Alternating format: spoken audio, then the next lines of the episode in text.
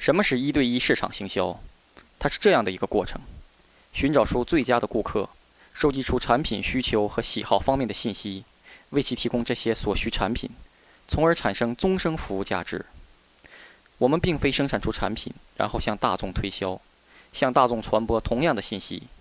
相反，我们先找出顾客需要什么，然后我们再找出制造商来生产，从而为顾客提供这样的产品。这就是我们说的一对一行销。终生价值是指一位顾客在其惠顾的年限内，根据他预计的购买量，介绍他人购买，对其他顾客的品味的熟悉，从而帮助设计新产品而创造的平均年利润净值。我们和这位顾客合作，并设法增大顾客的人均购物量。我们对顾客的需求的产品知道的越多，我们就能为他提供的产品也就越多。顾客的人均购物量越多，你的销售额也就越大。这一点非常重要。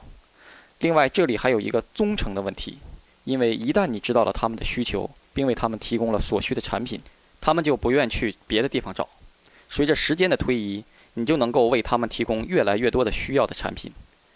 就可以看到，在将来，不管你需要什么，几乎所有的东西都能通过顾客经理或超连锁店那里去买到。所以，优惠顾客系统就是这样发展起来的。你需要知道优惠顾客这个系统是怎样运作的。我们是怎样发展优惠顾客呢？首先，我们发展一个新顾客，一个接触了我们的产品的人，然后我们通过跟进这个顾客，开始和他建立一种关系，这就产生了重复购买，有时甚至会增加购买的分量。然后我们会请他介绍其他顾客给我们，为此我们奖励他，我们给他优惠顾客的待遇，并开始跟踪调查他们需要什么样的产品。这里面有一个身份转变的过程。当顾客成为重复购物的顾客时，经销商就转变为顾客经理。所以开始的时候，我们是经销商或超连锁店主。我们需要转变为顾客经理，因为这是一对一行销和优惠顾客系统的核心。这一转变的过程由新顾客成为重复购物的顾客开始。什么是顾客经理？顾客经理是一个掌握优惠顾客的购物资料。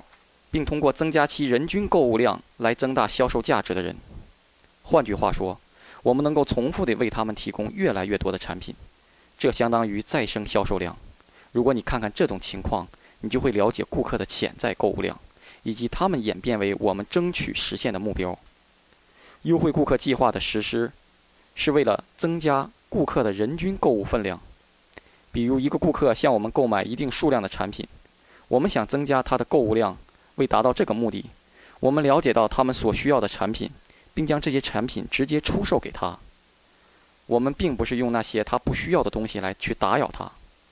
看看这部分黄色的区域，这就是这位顾客购物的增长潜力，是我们增加了他购物的潜在分量。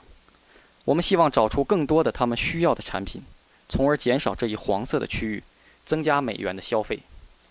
下一张图表在数字上显示出优惠顾客平均每月订购量已经超过了一百美元，而且还在增长。当我们的项目增加，进行更多相互之间的活动和调查时，优惠顾客的购物量会继续增加。如果某人有十个优惠顾客，那就是每月超过一千元的零售额。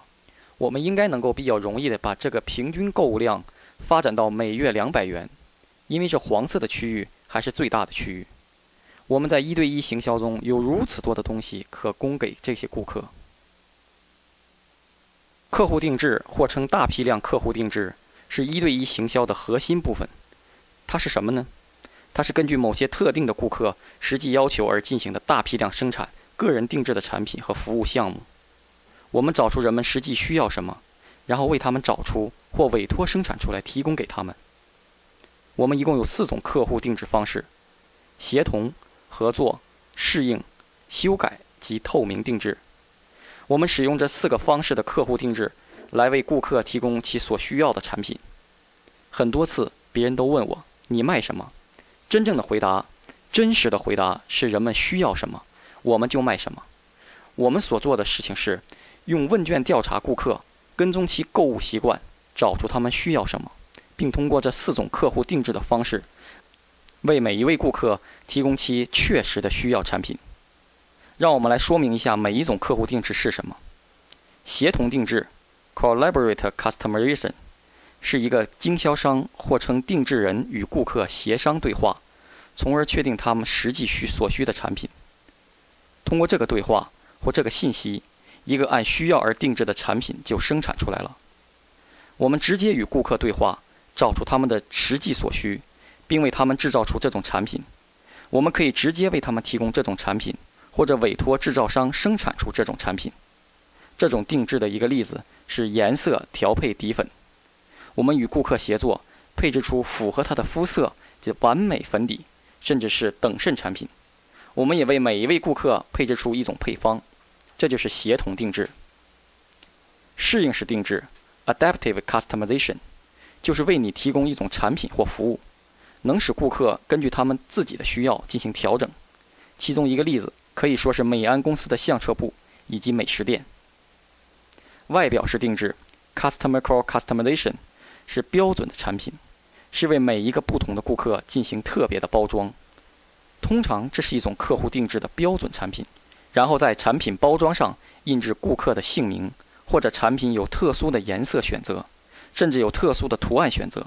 比如说，美安公司的产品快讯季刊就是印制有顾客的名字的。接下来是透明定制，有人译作隐藏式定制化，这是美安公司目前的焦点和头等大事。因为我们正准备大规模的进行这种定制，通过跟踪顾客的购物习惯和顾客进行交流式调查，我们就能够分辨出他们需要的东西。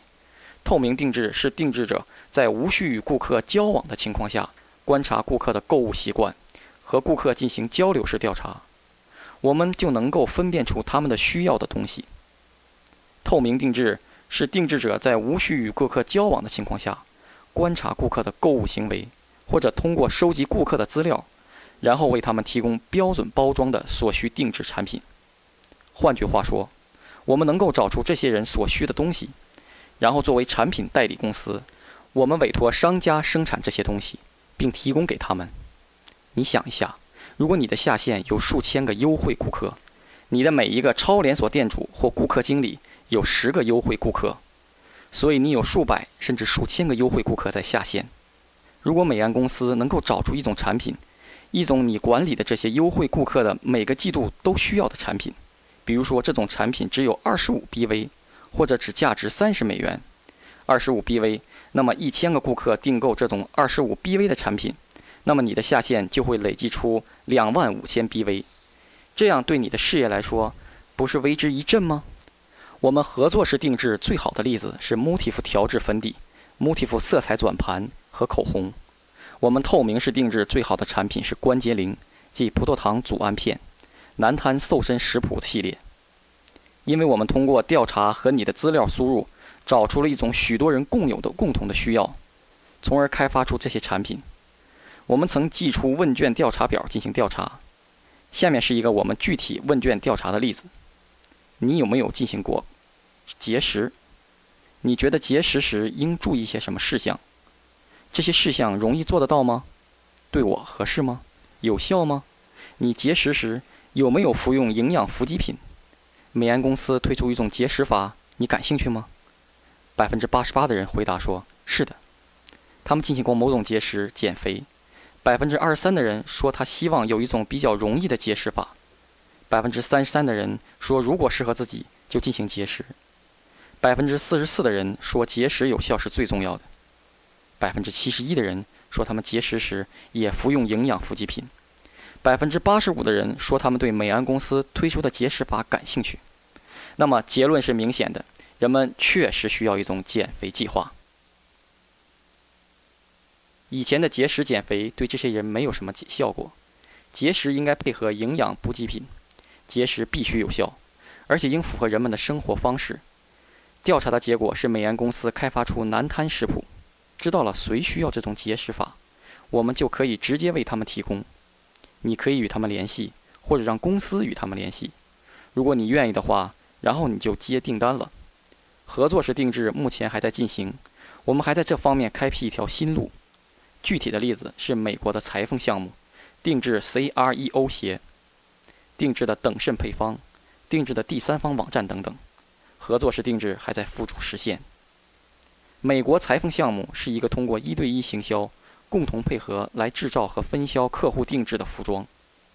随着时间的推移，越来越多的客户定制者来我们这里，我们将会有更多的途径、更多的商家和产品。我们目前只看到冰山的一角，我们将会越来越强大。随着技术的更新、通讯的改进和人力资源素质的提高，越来越多的合作式定制将会产生。我们正在测试市场。正在开辟新路，通过一对一行销和先进的网络技术，促成了客户定制的 CREO 鞋。这是合作定制和适应定制的混合。我们通常是通过网际网络来接受订单和进行形式选择的。你还会注意到定制网页和网际网络的利用有多重要。你能够通过网络与公司进行交流。定制热络配方是另一个合作，透明和外表是定制的方式。它是由一对一行销、网际网络技术和先进的制造工艺的开发出来的营养补给品，内含维他命、矿物质和药用植物。因为我们在网络上对人们进行了调查，我们收集资料，最后能够为顾客定制生产出这种产品。我们真正的找出谁需要什么样的产品，能够做到这样，能够了解到人们的需要、营养和健康资料以及生活方式方面的资料，我们就能够判定谁将需要这些产品。我们就能够根据他们的生活方式、营养需要，为他们定制出这种产品。我们甚至可以做到外表式定制，把他们的名字印上去。我想你们将来会看到越来越多的营养和健康方面的客户定制化。这种过程很简单。首先，我们在网络上做一个健康调查，分析了调查结果之后，知道他们需要哪种配方以及成本是多少。我们把这些资料寄回去给顾客。然后我们就处理他们寄来的订单，并在十天内把货物送给他们。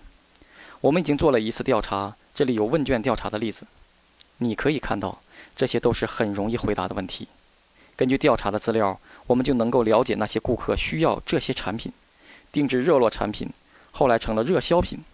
可以想象，随着时间的推移，顾客会反复多次订购这种产品，因为这种配方是专门为他们调制的。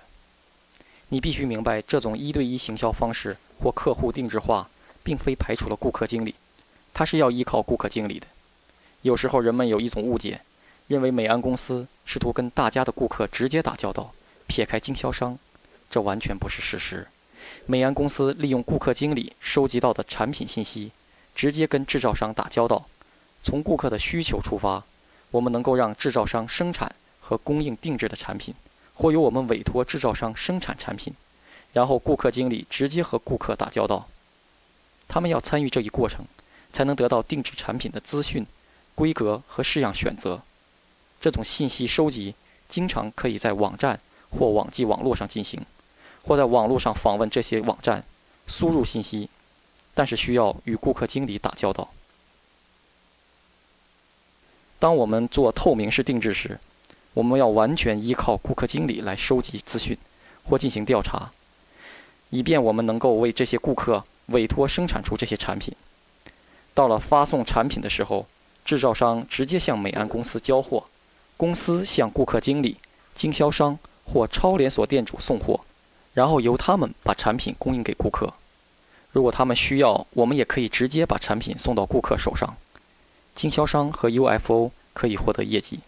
但我们与顾客直接交流信息，让他们知道他们感兴趣的产品的最新消息，或者美安公司直接与顾客进行问卷调查，他们从网络和电子邮件中收到这里的资讯。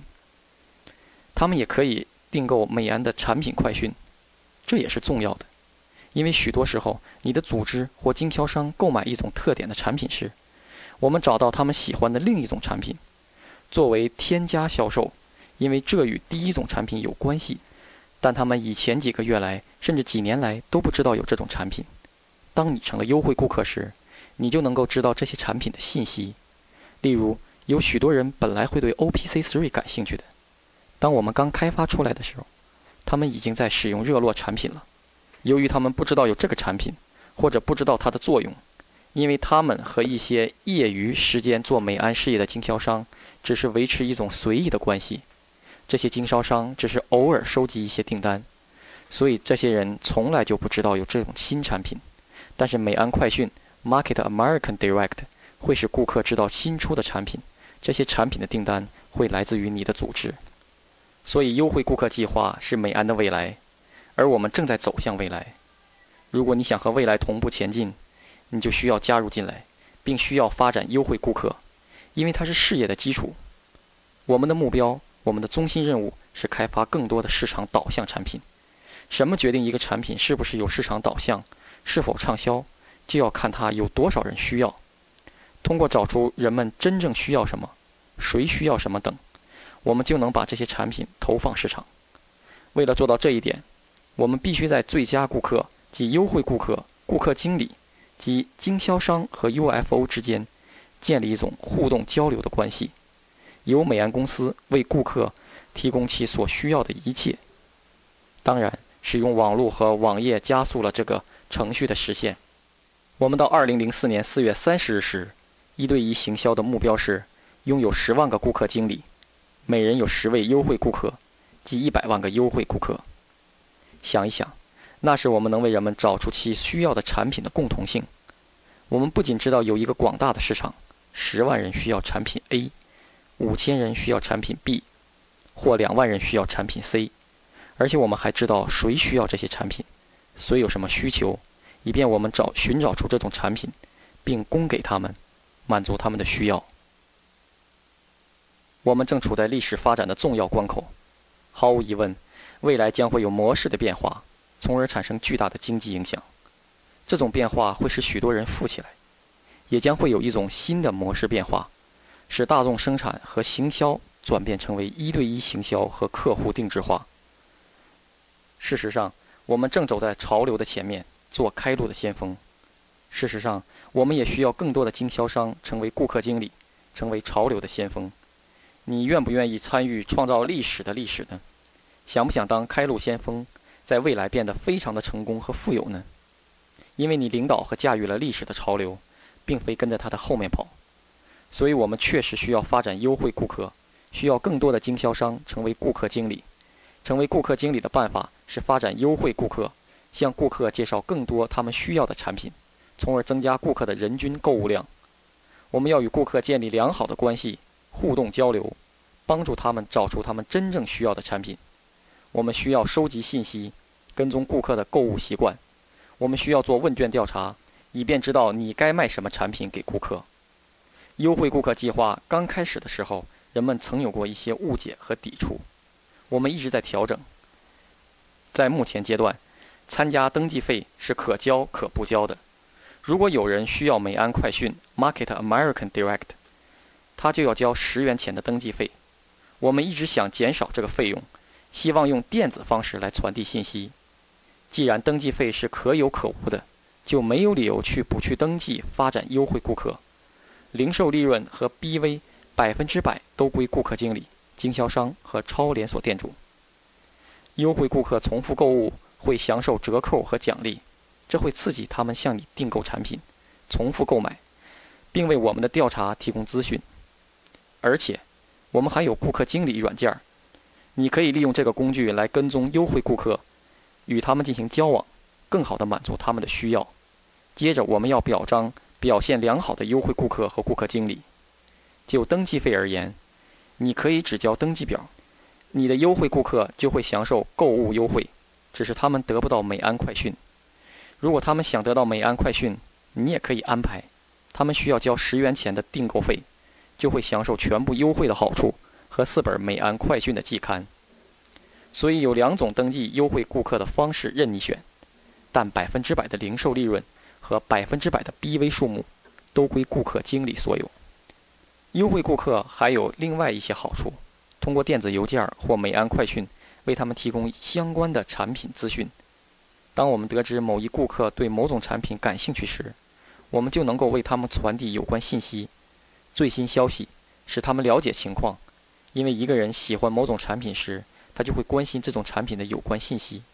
优惠顾客完成每一次问卷调查，都获得参加优惠顾客抽奖的机会，能获得有价值的奖品。所以，我们奖励他们，以便使我们能获得有关他们所需要产品的资讯。发展优惠顾客的过程就是找出你最优秀的顾客，并逐渐地向他销售更多他所需要的产品，从而加大该顾客的购物分量和终生价值。我们还可以根据优惠顾客的价值，把他们分成等级，并对他的多次购物给予奖励。对不同等级的顾客给予不同的奖励和服务。一个普通顾客进行了两次购物后，就成了优惠顾客，享受优惠顾客的待遇。如果他们每季度购买三百美元的产品，就成为红宝石顾客；如果他们每季度购买了四百五十美元的产品后，就成了翡翠优惠顾客；如果他们每季度购买了六百美元的产品之后，他们就成钻石优惠顾客。优惠顾客的等级和奖励是什么呢？这张图的说明很清楚。优惠顾客订货时打电话免费，对他们表示感兴趣的产品，我们就给他发电子邮件。宣传资料，使他了解产品。他们可以在网络上订货，得到一次抽奖机会以及百分之五的价格折扣。所以你要扣除零售后的百分之五。谁不愿意发展优惠顾客呢？他为你提供信息，反复向你订货。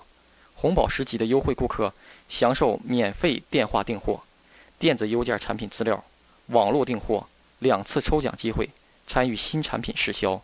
将来我们还向红宝石级别的以上的优惠顾客送出产品和试销品，这有很大的好处，他们可得到经销商百分之十的零售折扣。翡翠级优惠顾客同样享受免费电话订货、电子邮件产品资料、网络订货，完成订货有一次性的抽奖机会，完成问卷调查后有三次抽奖机会。他们也可以参加新产品的测试，并得到百分之十的折扣。比红宝石级多一次抽奖机会，钻石级优惠顾客同样订货有两次抽奖机会，但完成问卷调查后有四次抽奖机会，并得到百分之十五的折扣。这是一个强有力的项目，它给你的优惠顾客带来很大的奖励。除此以外，顾客经理和超连锁店主或经销商将会有顾客经理软件工具，这一软件在网络上提供。它是你能够读取你的优惠顾客的个人资料、订货记录、付税数额和订货时间等等。如果你有顾客经理报告，而你的顾客在报告里面，那么你要报告他们的订货及销售情况。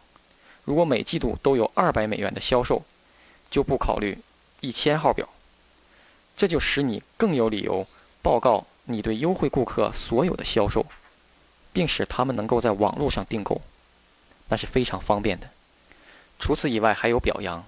我们在美安月刊和美安快讯上表彰最佳季度优惠顾客以及年度最佳顾客经理，那是非常荣幸的。还有翡翠奖证书，它是结合 UFO 计划的。在这个计划中，你要发展优惠顾客，然后才能在 UF 计划中受到表彰。什么是翡翠奖证书，或称 EAC 呢？它为优惠顾客和红宝石级优惠顾客提供了一个机会。使他们能够享受翡翠级优惠顾客的待遇十二个月，不用通过购物来获得这个待遇。EAC 的目的是使顾客经理享有一种灵活性，能够奖励那种潜在的翡翠和钻石级优惠顾客，给予他们更大的折扣和更多的抽奖获胜机会。如果你看见一个你喜欢的顾客，觉得有升级的潜力，你可以给他很好的待遇，你可以将他们提升到翡翠级。你只需要购买一份 EAC 证书，并且得到 BV 点数。朋友们，行动起来，领导客户定制化和一对一行销潮流，现在是时候了。你是否明白，这能够使你建立稳固的零售网络和提高零售系数，使你的事业日益壮大？即使你拥有的连锁店主、经销商和顾客经理并不多，也可以定期领取支票。现在我们已经建立了一个比较强的零售基础。了解了成功五要素的第三个要诀，并掌握了发展零售、发展优惠顾客和促销的基本原理。我们这时可以复制了。这不是一个超连锁店的事情，而是数千个超连锁店的事情。就好像麦当劳连锁店一样，一个麦当劳店并不能使麦当劳成为几十亿美元的企业，数千个麦当劳店才能使它成为这样一个企业。每一个麦当劳店都有一个稳定的零售生意。每一个超连锁店都有一个稳定的促销制度和一个优惠顾客零售网，每月都会有重复订货。为了使我们的利润倍增，我们只需复制开发销售组织这一过程，就可发展经销。我们要发展两个经销组织，通过我们我们的一对一行销和客户定制，复制整个促销、零售和发展优惠顾客的全过程。请记住，复制才是本行业的关键。我们如何复制更多的超连锁店主和顾客经理呢？我们是通过物色、招募和推荐这一过程。这样，我们就讲到了成功五要诀的第四个要诀——推荐过程，或者说介绍入会过程。从某种原因上讲，人们对这一要诀最感兴趣。我想是因为大家都知道，在这一行业里要赚大钱，必须找到合适的人选，因此人们都希望找到合适的人选的秘密和法宝。但这应该是成功五要诀中最容易的要诀，你只要理解它，掌握一些基本技能。它就成为了最容易的一环，就像呼吸一样容易，因为不去推荐人几乎是不可能的。它应该就像呼吸一样的自然。我觉得你只要相信这一事业，就不可能不去介绍人入会。如果你有了建立事业的正确态度和必要的知识，就不会不去推荐。因为我们每天都和熟人和见到过的人打交道，他们不是抱歉自己，就是问起我们所做的事儿。或者把他们的梦想和理想告诉我们，换句话说，是他们把话提起来的。他们实际上给了你机会。如果你能意识到这一点，并事先有所准备，那么与其说是你在招募他们，不如说是在他要和你一起做。首先，我们要了解的是，推荐是一个过程。有些人没有推荐合适的人，或没有推荐到足够的人，积极肯干的人。就是因为他们其实没有人可推荐。你想想看，如果你真正的想获得成功，想实现两到三年的计划，那么你成不了高级顾问 （director） 或没能赚到十万九千美元年收入的原因，就是因为你没有合适的人选。如果是这样的话，那么我问你，为什么不出去找人呢？答案很简单，你没有什么人可以打电话找的，也没有什么人可以展示计划的。你手上没有人对此事感兴趣的，因为要做到成功推荐，我们必须要有人感兴趣才行，或者对此感到好奇，以便我们能够让他们来评估这一事业，并向他们展示行销计划。如果你没有人可找，没有人可展示计划，你就招募不到人。要推荐人就得招募人，你去哪里招募人呢？关键是你要有潜在发展人的名单，即潜在的物色对象和招募对象。这样才会有人感兴趣，引起人们的好奇，或者想评估计划。所以，推荐过程首先涉及到物色过程，才能开发出潜在发展人的名单。我们一旦有了潜在的发展人，其中的一些人就会开始感兴趣，这时招募过程就开始了。通过让他们评估计划，看看他们是否认识合适的人，或者他本身是否感兴趣。通过招募，即请人来看计划，然后实际上向他们展示计划，结果我们会找到想试做一下的人，或者想正式加入到这一事业中的人，于是我们才开始推荐过程。问题是有些人不太注意物色、招募这个过程。事实上，招募是本行业一切问题的解决办法。比如有些人会说：“哎，我都没有什么进展，好吧。”去招募和推荐更多的人，我赚到的钱不够多，好的，去找一些新人，这就是解决办法。哎，我找不到人去参加国际年会，没问题，去找一些新人来参加。我组织上的一条腿还有一条腿腿短，怎么办？即 B V 大部分集中在一侧，是我没法得到应得到的钱，好吧，请你去找到短腿的一侧，推荐更多的人进来。我没有人来做家庭聚会、展示计划和开展 A、B、C 跟进法。好，去推荐一些更多的人进来。开始物色、招募和推荐。我没有达到自己的目的，没问题。通过不断的物色、招募和推荐，下一次就能达到。如果有人说我的组织没有什么进展呢？这是因为你没有去推荐，所以别人都效仿你。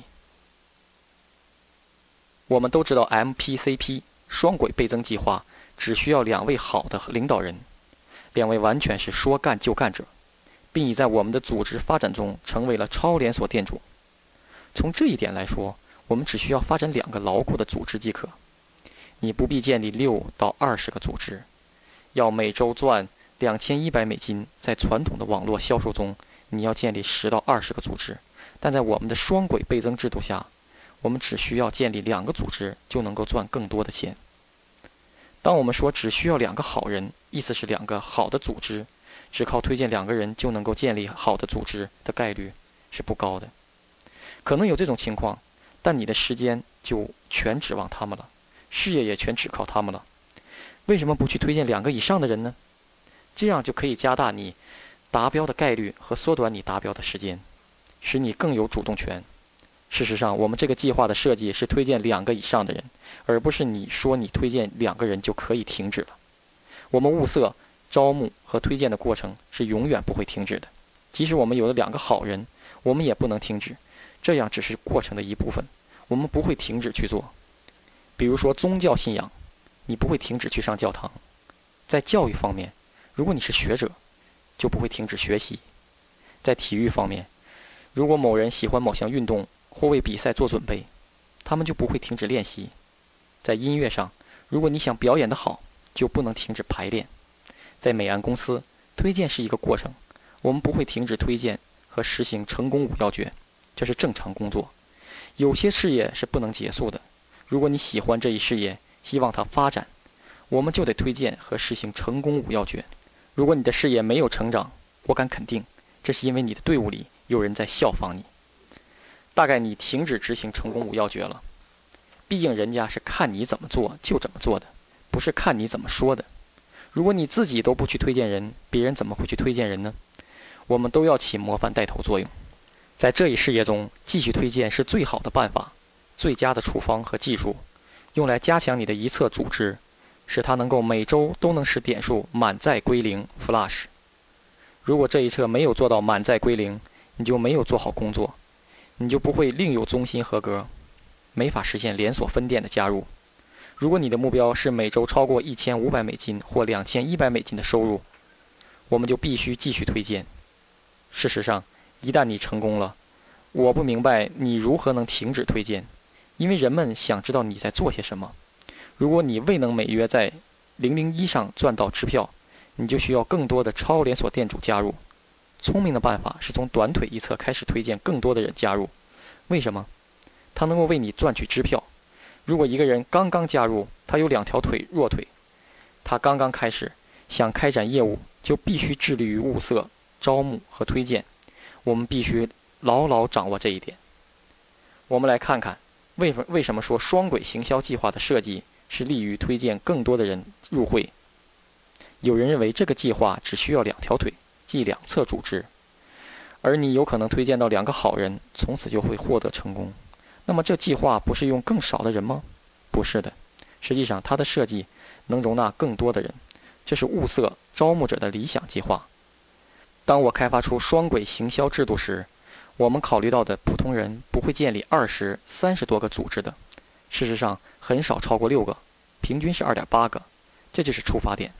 简单的逻辑告诉我们，如果你设计一个计划，从逻辑上考虑普通人能做什么，而不是公司要他们做什么，那么个人成功的概率就会大大增加。另外还有一个原因，我们从一开始开发计划时就做了全盘考虑，我想最大限度地加大计划的效率。以便使这计划所需要的人和点数更少，以便赚钱更多。所以，一个人需要的组织越少，计划的有效性就会越大。所以，你不用分散的横向推荐很多人，建立许多组织，你只需要纵向发展两个组织，推荐人员参加入，就帮助大家更快成功，赚更多的钱。这是完全不同的思维方式，不同的机制。然后，当你在两个组织中的利润扩大，直至两千一百美金的顶点时，你又可以再加入分店的方式两倍增加收入，以后又可另开一个连锁分店，使收入增加三倍。我们不断地推荐人员加入新的连锁分店及新的商业发展中心。我们不要分散力量四处发展，那样会势单力薄，相互竞争。当你把多层次销售计划与我们的管理业绩红利计划的双向发展模式进行比较时，就可以看出惊人的差别。请看这个图片，在多层次销售中，你要横向建立十到二十个组织，越宽越有利，因为你要赚钱，你下面横向要有许多人，点数比你少，你广众博收聚集到的点数要比他们的个人点数高，这样使你获得较高比例的佣金，而他们得到的佣金却少得多，这样差别很大。但是他们不会留下来的，除非他们能有发展，并也开始赚钱。才能有某种稳定性，所以你必须向纵向发展每一个这样的组织。如横向发展的话，每一个加进来的组织都与你的其他组织竞争。所以只有纵向发展才能有稳定性。如没有稳定性，这些人就会脱线离开，因为他们也需要赚钱。但是你是多层次的话，你必须向横向发展才有利可图，向纵向发展是无利可图的。实际上，你的那些横向组织会发展而得到更大的佣金比例，结果他们赚得多，你反而赚得少。在传统多层次销售中，你不可能鱼和熊掌兼得，既获利又稳定。你一次能够同时转动多少个盘子呢？从这里你就能看得出我们的 MPCP 计划及管理业绩红利计划的优越性。它的意思不是要我们停止推荐人入会，而是要不断地向纵向推荐人员加入。不是横向，纵向发展两个组织来增加我们的利润，加速利润的增长，并能赚到每周两千一百美元的最高额。我们不必横向发展，引起组织内部不必要的竞争。我们是通过纵向加入连锁分店的形式来巩固我们的销售组织。这个计划最了不起的地方是，在你原来的商业发展中心和你后来的连锁分店之间，整条线上的人都会得到所产生的点数的好处。使你的整个组织更加稳定和有活力。实际上，即使你的商业中心的零零一和零零二，甚至零零三之间的有些人都跑掉了，你仍然可以从零零一中获得佣金，靠的是你的连锁分店在零零一、零零二及以下的连锁分店的所产生的业绩，这些业绩也都会算入到你的零零一内。所以，这是迄今为止创造出来的最了不起的销售制度。但是它的设计是要推荐人的，在大多数传统的多层次销售组织中，我把他们的销售称为扩散原则。你要达到一种临界点才能升为经理，这时候你才能真正赚钱。在这里，临界点是五千点。为了获得这五千点，你的努力和能量不得不分散到下面的无数条腿中，他们赚的比你少得多，由此产生差额。在这里，他们平均每人五百点。而你是五千点，在这个案例中，你下面横向分散有十条腿，这样十乘以五百就是五千。到五千点时，你得百分之二十五的佣金，而你下面的每条腿只得百分之五，因此你赚了每条腿百分之二十的差额点数，也就是一共一千点。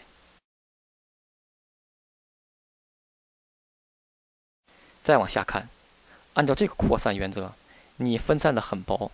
你必须分别去建立每一条腿或者是组织。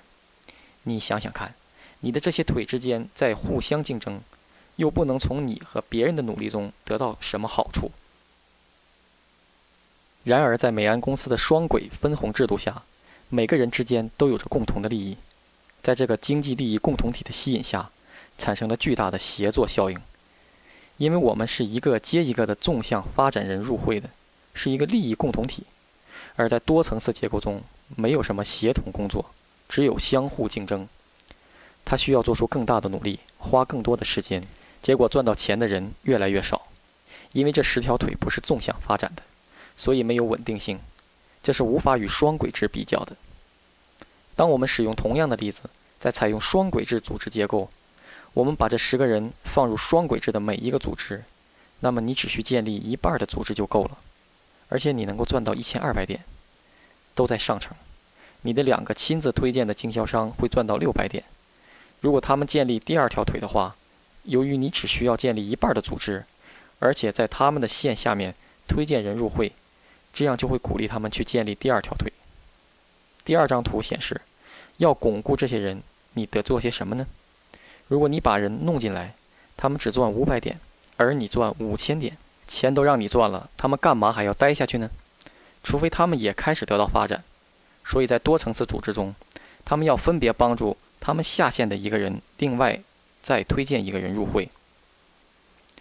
他们一定要效仿这种做法，必须发展十个人，这就意味着你有一百个人在组织里面，还要加入你的第一层的十个人，以及你将要推荐的十个新人来代替原来的十个人。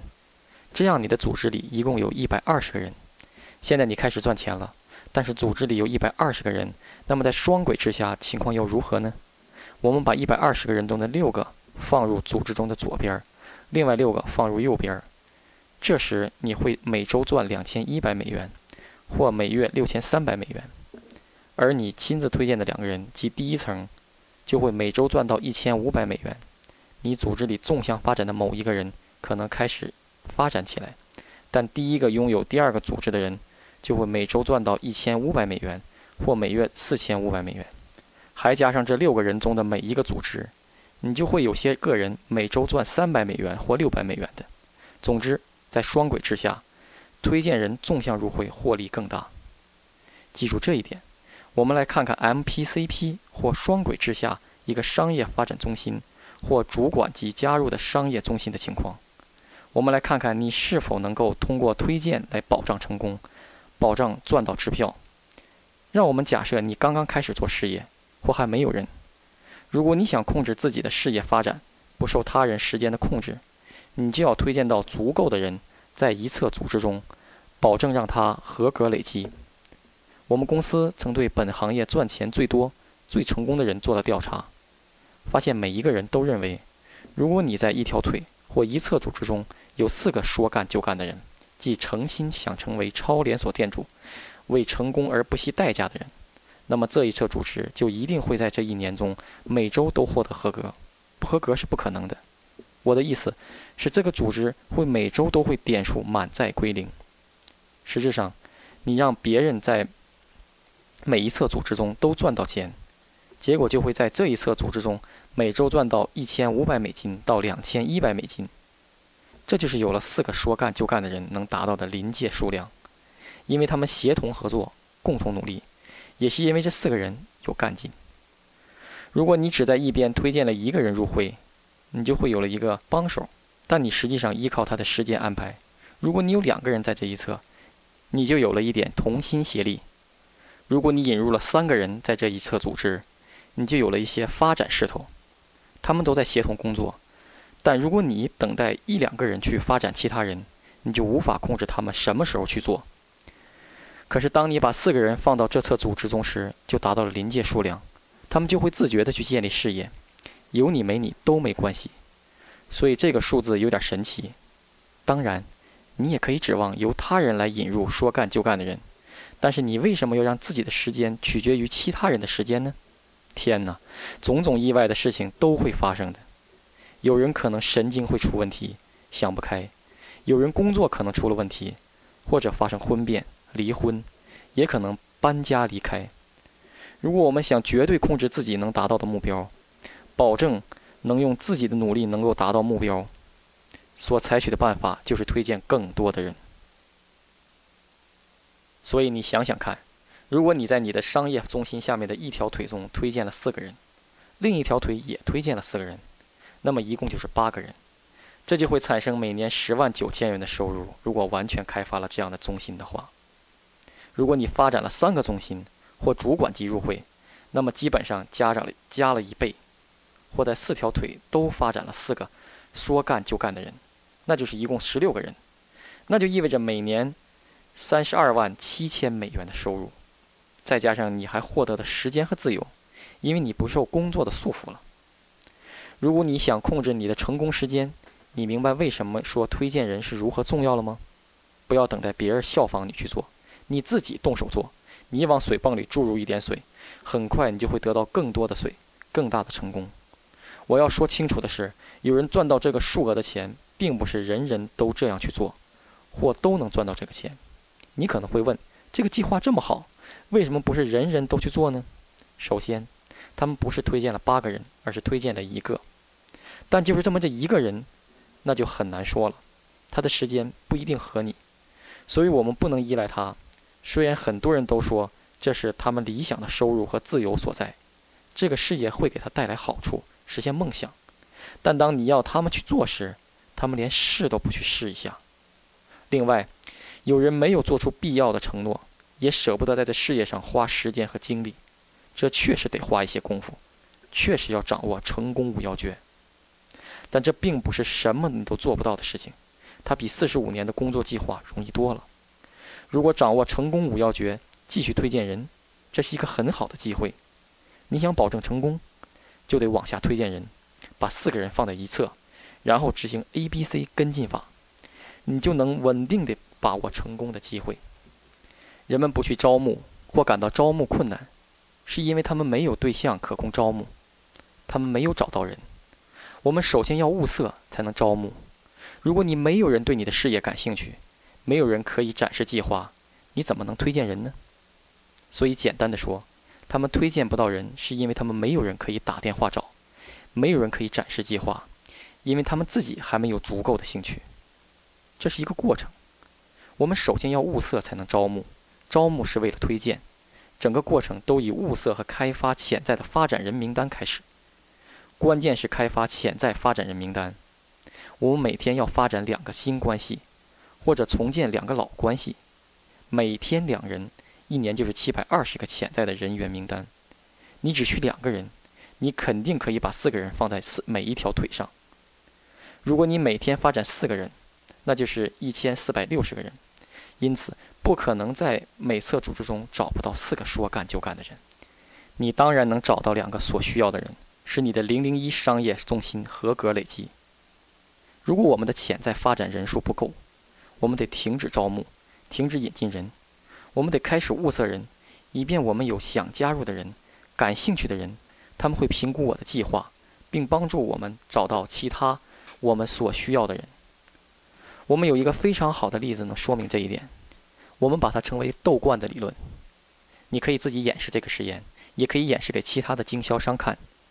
选取一个较大的空泡菜罐，洗干净，往罐子里灌一些豆子，黑豆即可，然后放入八个核桃。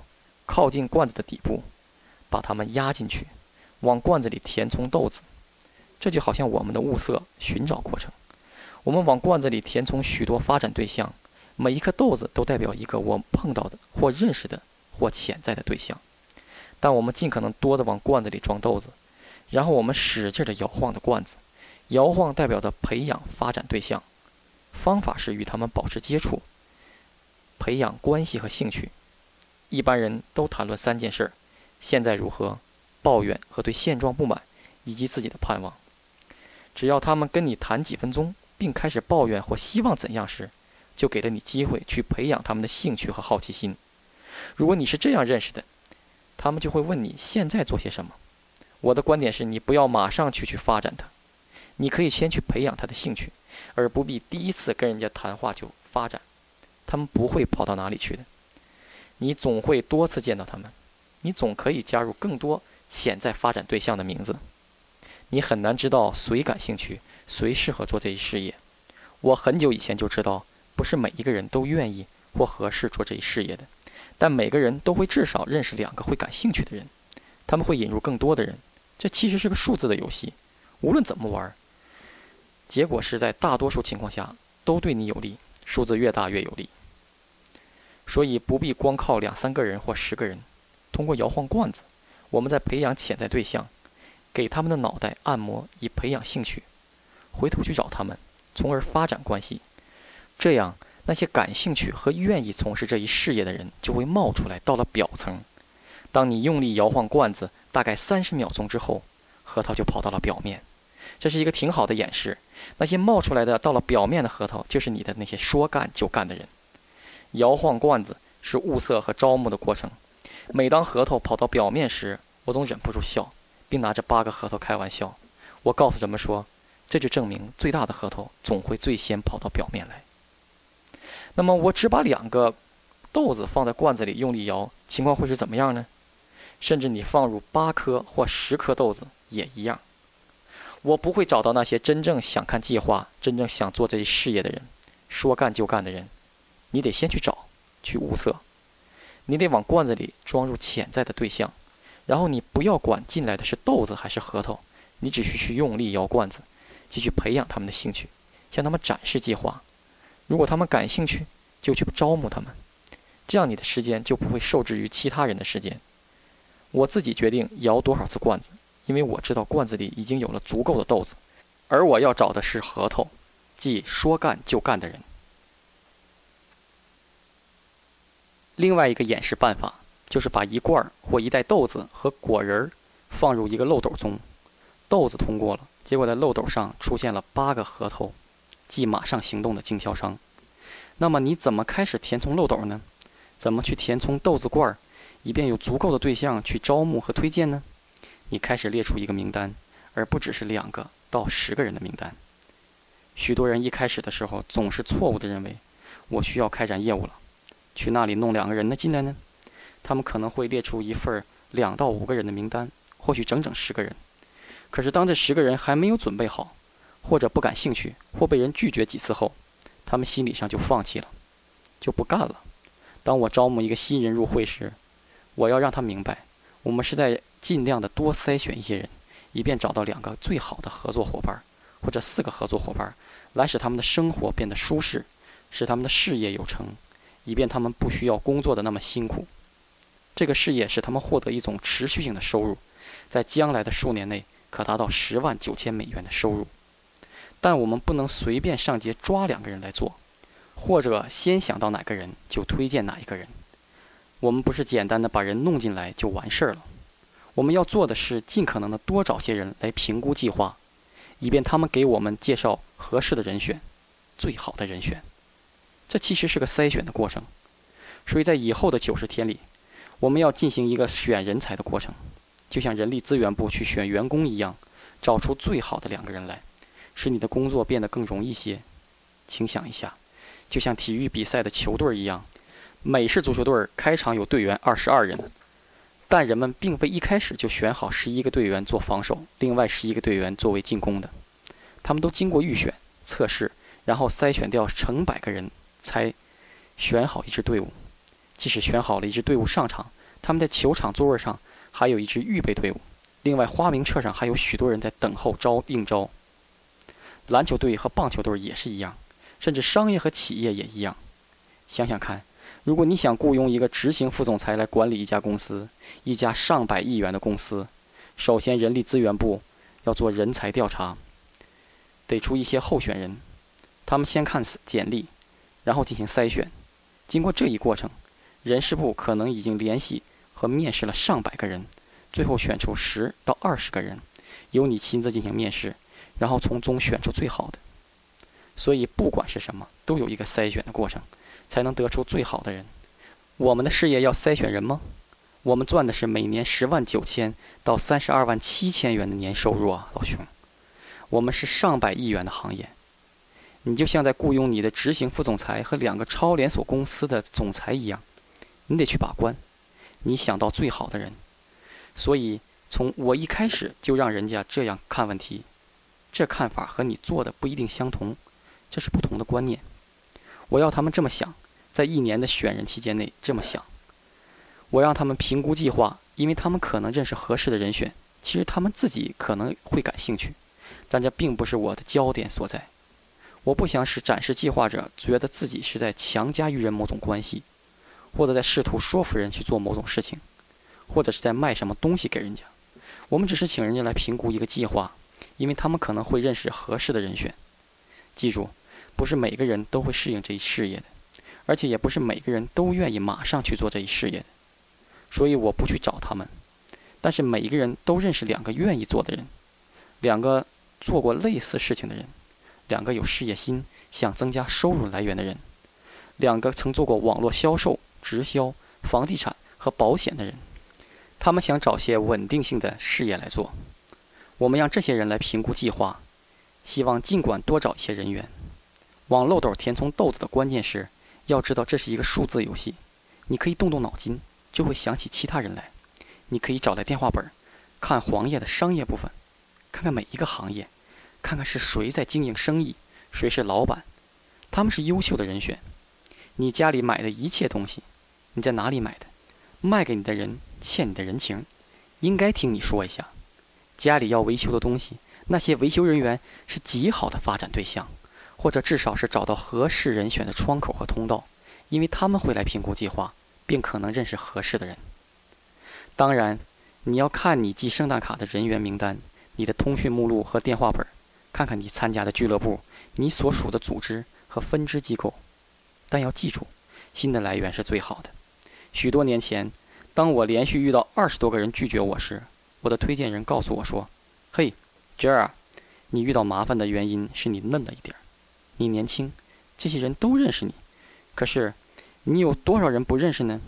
你跟不认识的人谈话比认识的人更容易，因为他们不会凭着是否认识你这一点去判断机会的。哪怕你是一个伟大的人物，你的朋友、亲戚、邻居都认为他们知道的比你多。嘿，如果这事这么好，你为什么还需要钱呢？但是你不认识的人就不会这么想了。开始时，我们的人人数越多，对你越有利，因为你再找两个到四个合适的人的机会更大。所以必须明白这一点，并不是潜在人员名单上有十个名字就去招募他们，最好是记到一百到三百个人，然后进行筛选，就像其他行业筛选人才一样，例如球队、艺术人才，找出第一批优秀的运动员、演员。找出你的副总裁，这样我们就不必去依赖那一个人了。当你只有几个人的时候，你只好依靠他们加入，这就会传播一种饥不择食的信息。人家会看出你这种急不可待的欲望，就像狗知道你什么时候怕它一样。我们不想依赖什么人，我们并不是想尽办法使他们加入，而是让他们来评估计划。所以，开发出一份潜在的发展对象名单，开始与他们谈。培养人际关系，与他们进行交往，与他们问一些问题，我们就可以开始发展这些潜在人员。那些感兴趣的人，就像核桃一样，会跑到表面上来，成为你的人选。这样，你就会产生出一份最佳十人名单。这是一个持续的过程，没有终点。那些潜在的发展人员受到我们的培养，经常会变成我们的人选，因为他们表达出的兴趣和好奇心。既然他们成了你的头十名人选，我们就可以把注意力放在怎么对他们说才能招募他们，怎样才能使他们来看看我们的计划，怎样去接近他们等等。我们可以用三方通话或者是二对一的对话，让你的上线来见他们，运用一种具体的接触法可以利用。我把它称为自然选择法，那就是那些合适做这一行业的人，反应积极良好，想去试一试，由他们自己选择这一事业，这是保险的办法。这办法很简单，如果你明白并做对了。我们首先从潜在人员名单开始做起。我们可使用三尺原则，即距离你三尺范围之内，你都可以与他交谈。我们也可以使用广告，每一个人都能够介绍别的人。就像我们所说的，不见得人人都合适做这一事业，但每个人都会认识两个合适的人。他们认识做直销的人、网络销售的人，想在家里开网际网络做生意的人。这些都是很好的人选。我们还可可以在家庭聚会，邀请认识的人、熟人、工友、邻居、亲戚来参加。在这一过程中，我们就会发展出无限的潜在人员。在这些人员中，有人会做正面的反应，有好奇心或兴趣，使你能产生头十位人选的名单。如果你给这十个人展示计划，每月四次，你就会每月得到至少一个新的经销商。记住，我们的事业不是专门为了说服人的，而是分辨人，以便我们能找出感兴趣的人，最好最合适的人。这是一个自然的过程。如果你理解我们的三尺原则和 form 办法，就不可能没有潜在的发展对象。你要是认为没有办法去发展潜在对象，那是因为你拒绝去做，拒绝知道和拒绝集中注意力。那么我问你，你真正的相信此事了吗？你真正的想开展？两到三年的计划吗？Form 办法就是你不管接触什么人，你都可以和他谈话。你与他谈你的家庭，Family 即 F，谈他的职业，Occupation 即 O，谈他喜爱什么样的休闲娱乐，Recreation 即 R，以及聊一聊金钱与财富，Money 即 M。这四个字就组成了 F O R M 这个办法。不管怎么样。任何人进了你的三尺范围，都可以与他聊天儿。不管他是商店的员工、干洗店和便利店的人、参加家长会的人或上教堂的人、送小孩踢足球遇到的人，一般你碰到人都只讲三件事儿：天气、球赛和新闻。谈了两分钟以后，他们结果都会谈出自己的愿望，如“但愿我不用工作就好了”，“我希望能做这做那”，“但愿我能离开这鬼天气的地方”。要不，他们就会抱怨这抱怨那，他们如何不喜欢自己的工作啦，做的如何辛苦啦，老板有多坏等等。不管怎样，他们一般都讲三件事：现在的状况、希望的东西和责备现状。如果他们谈现状两分钟，结果他们就会谈他们的愿望，并开始抱怨和责备现状。我们都有自己的每日生活惯例。如果我说每天早上都去便利店去买咖啡，我走进店里，每天都看见那个店员，他不会到哪里去。一天早上，我们聊到了天气，他抱怨说这里太冷，但愿能到佛罗里达去，但他不得不一直工作。这样，我开始逗他说：“算了吧，你喜欢这里的，这你知道，你喜欢做这份工作。”于是他说：“嘿，伙计，你发癫了吗？但愿我不用做这份临时工，但愿我能够赚到足够的钱，这样我就可以去度假了，甚至搬到佛罗里达州去。”我是这样回答他的。你知道吗？这个我是明白的。我以前也是这么想。我以前跟你一样，但现在我很高兴，我已经找到了一件事情去做。它是我再也不用担心这个了。我要什么时候走就什么时候走，想去哪里住就去哪里住。听到这里，这个人根本不适合做这事儿，他就会退却，跟你唱反调，好像你不太正常。对于这种人，我只好从心里面说：“你去死吧！”不过口头上却不说。我这样说有点滑稽，因为他们反正都死了。精神上已经死了，但是大多数人不是这样，至少有一半人看着你说：“哎，你讲的是什么？”便利店里的那个店员说：“你是怎么做的？”我说：“你不会感兴趣的，你喜欢这里的工作。”他说：“不，不是的，我要打两份工。”我说：“做成这种事儿要有雄心，有抱负。什么雄心？”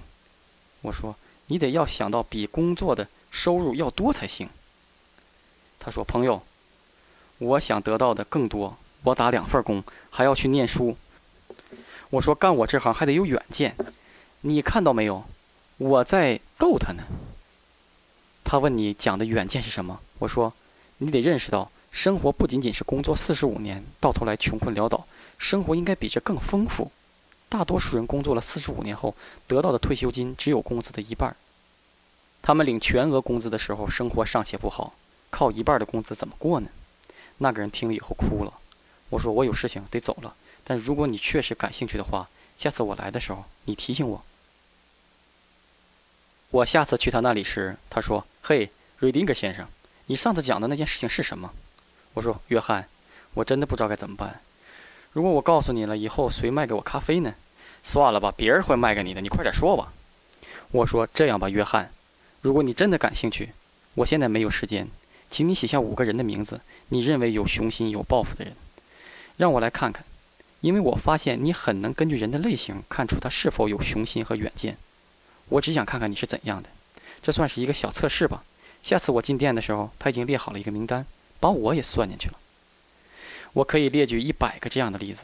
我的看法是，如果是合适的人，你说错了也没有关系。如果一个人合适做这个事业，即使你说错了什么东西，或疏忽了什么东西，他会问你另一个问题。如果你又说歪了，他就会再问你一个问题。如果你再次说错了，他会说：“我听不懂，我们坐一会儿好吗？”或你给我一盘磁带好吗？你就给他《领导商业新潮流》这盘录音带。同样，如果一个人不适合做，你说的多正确也没有用。不管你的事业有多成功，或你的接触方式有多巧妙，如果他不是这块料。他会提出一个问题，找一个借口不看你的东西，甚至会弄出一点讽刺、挖苦的评论，因为他们的脑瓜子不开窍，根本就不是这块料。所以，事实上，朋友，你得学会这一点，你得把它记在心里面，相信这是个事实。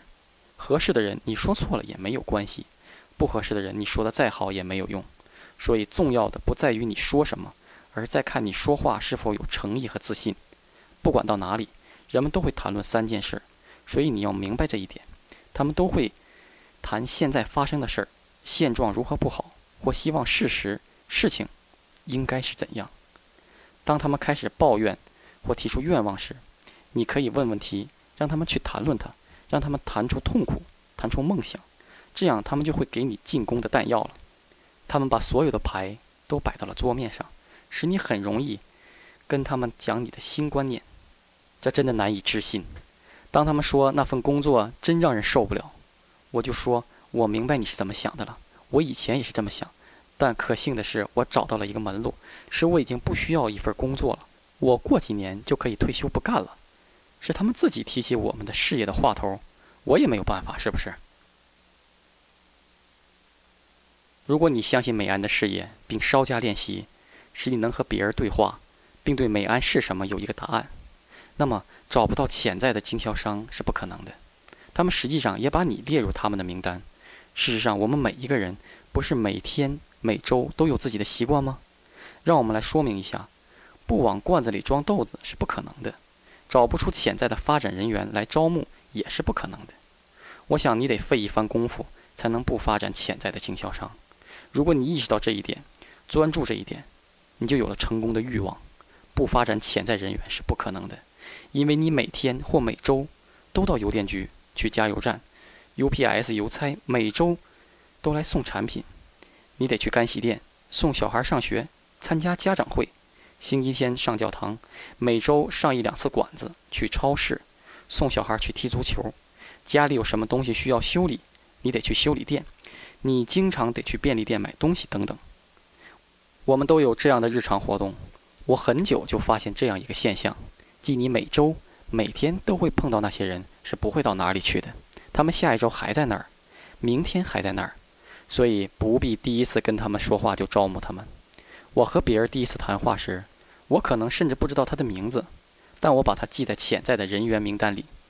他也许是加油店那个抱怨打两份工的人，他希望做一份工作就能有足够的钱，这样就可以买一艘游艇，周末去海上玩。这是多好的潜在经销商！我把他记在潜在的发展人员名单上。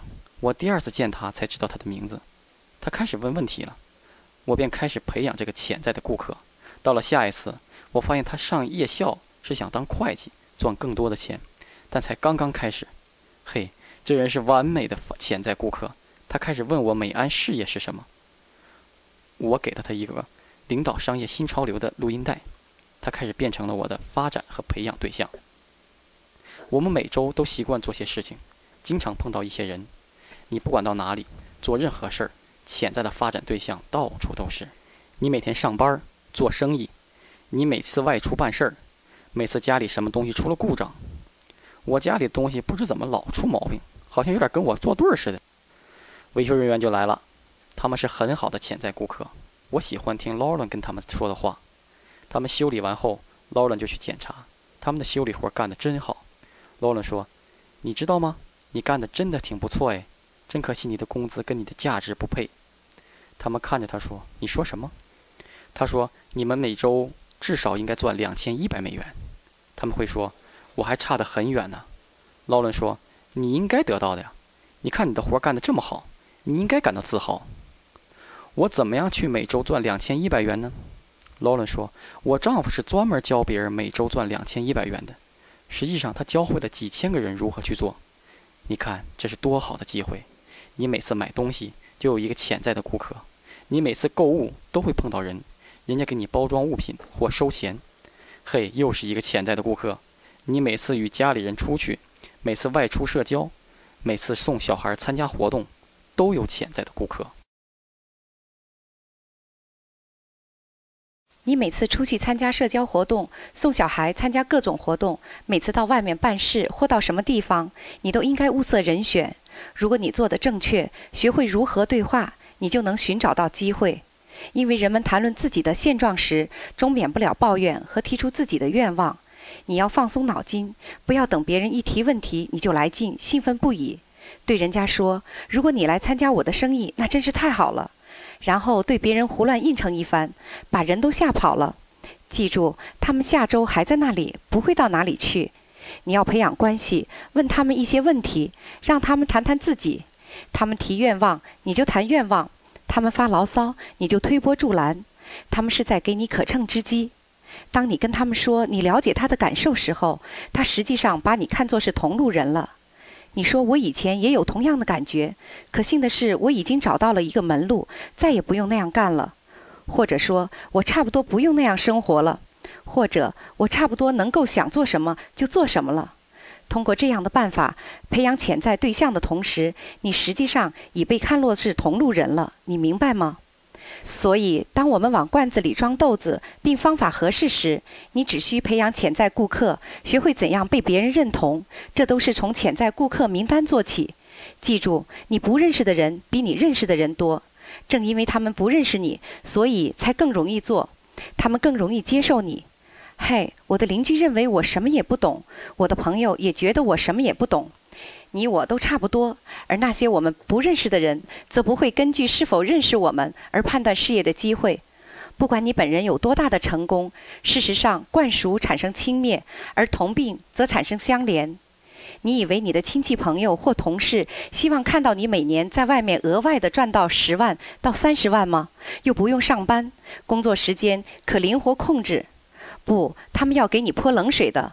他们往往更会说怪话，而不会鼓励你的说：“你别把我忘了，让我也来试试。”如果你确实成功了，让他们看到了，这时他们才会好好的反省自己。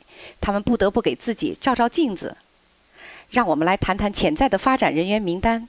如果我们从每天或者每周曾经碰到的人或曾经相熟的人中间，每天添加两个名字，给他们打电话说：“喂，John，这是你过去熟悉的声音，记得吗？我们曾在某某某公司一起共事过。有一件事情使我想起了你，所以给你打电话。也许你能帮帮我。”就这样，如果你每天坚持有两个名字记入潜在名单上，那么就像上班工作一样。如果那天你没有记入两个名字，你就等于没有上班，你没有经营你的事业。